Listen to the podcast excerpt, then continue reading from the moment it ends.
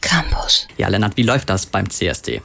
Ja, also man kann diese Parade erstmal ganz gut mit den Karnevalszügen hier in Köln vergleichen. Also ein Truck nach dem anderen und mittendrin viele Fußgruppen. So auch am Sonntag und dann haben auch die Kölner Universitäten einen Truck und viele Menschen, die davor und oder dahinter laufen. Zusammengeschlossen haben sich dieses Jahr die Uni zu Köln, die TH, die Musikhochschule, die Sporthochschule und auch die Katholische Hochschule. Das Ganze wurde letztes Jahr auch schon zusammen organisiert, damals aber noch ohne Sporthochschule und ohne die Katholische Hochschule. Wie das im Jahr 2018 entstanden ist, das habe ich Lukas Schumacher gefragt. Er ist AStA-Vorsitzende der Musikhochschule Köln. Im letzten Jahr war es so, dass uns jemand aus dem AStA der Uni Köln angeschrieben hat. Also uns und andere Kölner Hochschulen, ob wir nicht Lust hätten, am CSD teilzunehmen. Und daraufhin gab es dann verschiedene Organisationstreffen mit der Uni, der TH und der Musikhochschule. Hm. Kommen wir dann mal zum richtigen Geschehen jetzt. Was passiert denn dann am Sonntag bei der Parade? Ja, also der Spaß steht natürlich im Vordergrund. Auf dem Truck gibt es eine DJ, die wahrscheinlich nicht nur den Wagen mit Musik beschallen wird.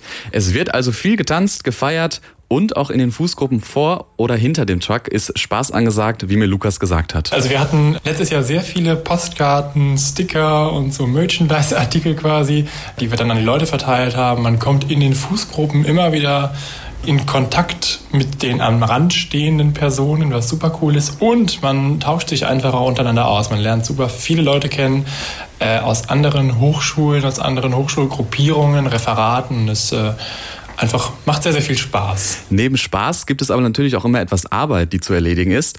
Vorher gab es zum Beispiel schon Schilderbastelaktionen. Wir kennen das ja vom CSD. Viele Schilder mit verschiedensten Sprüchen werden da hochgehalten. Also mir kommt zum Beispiel als erstes in den Kopf, die Welt hat größere Probleme als Mädels, die Mädels küssen und Jungs, die Jungs küssen. Hm, stimmt auf jeden Fall.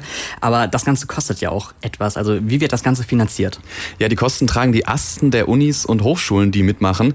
Wer wie viel zahlt, das hängt von der Studierendenzahl ab. Also der Aster der Musikhochschule mit etwa 1200 Studierenden zahlt deutlich weniger als der Aster der Uni zu Köln.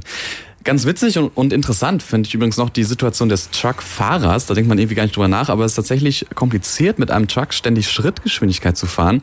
Das ist nämlich ein Schaltwagen, also musst du ständig kuppeln und das tut dann irgendwann weh in den Beinen, wenn du das zwei Stunden machst. Ja, und damit wären wir übrigens schon bei Problemen, die schlimmer sind als gleichgeschlechtliche Küsse. www.kölncampus.com www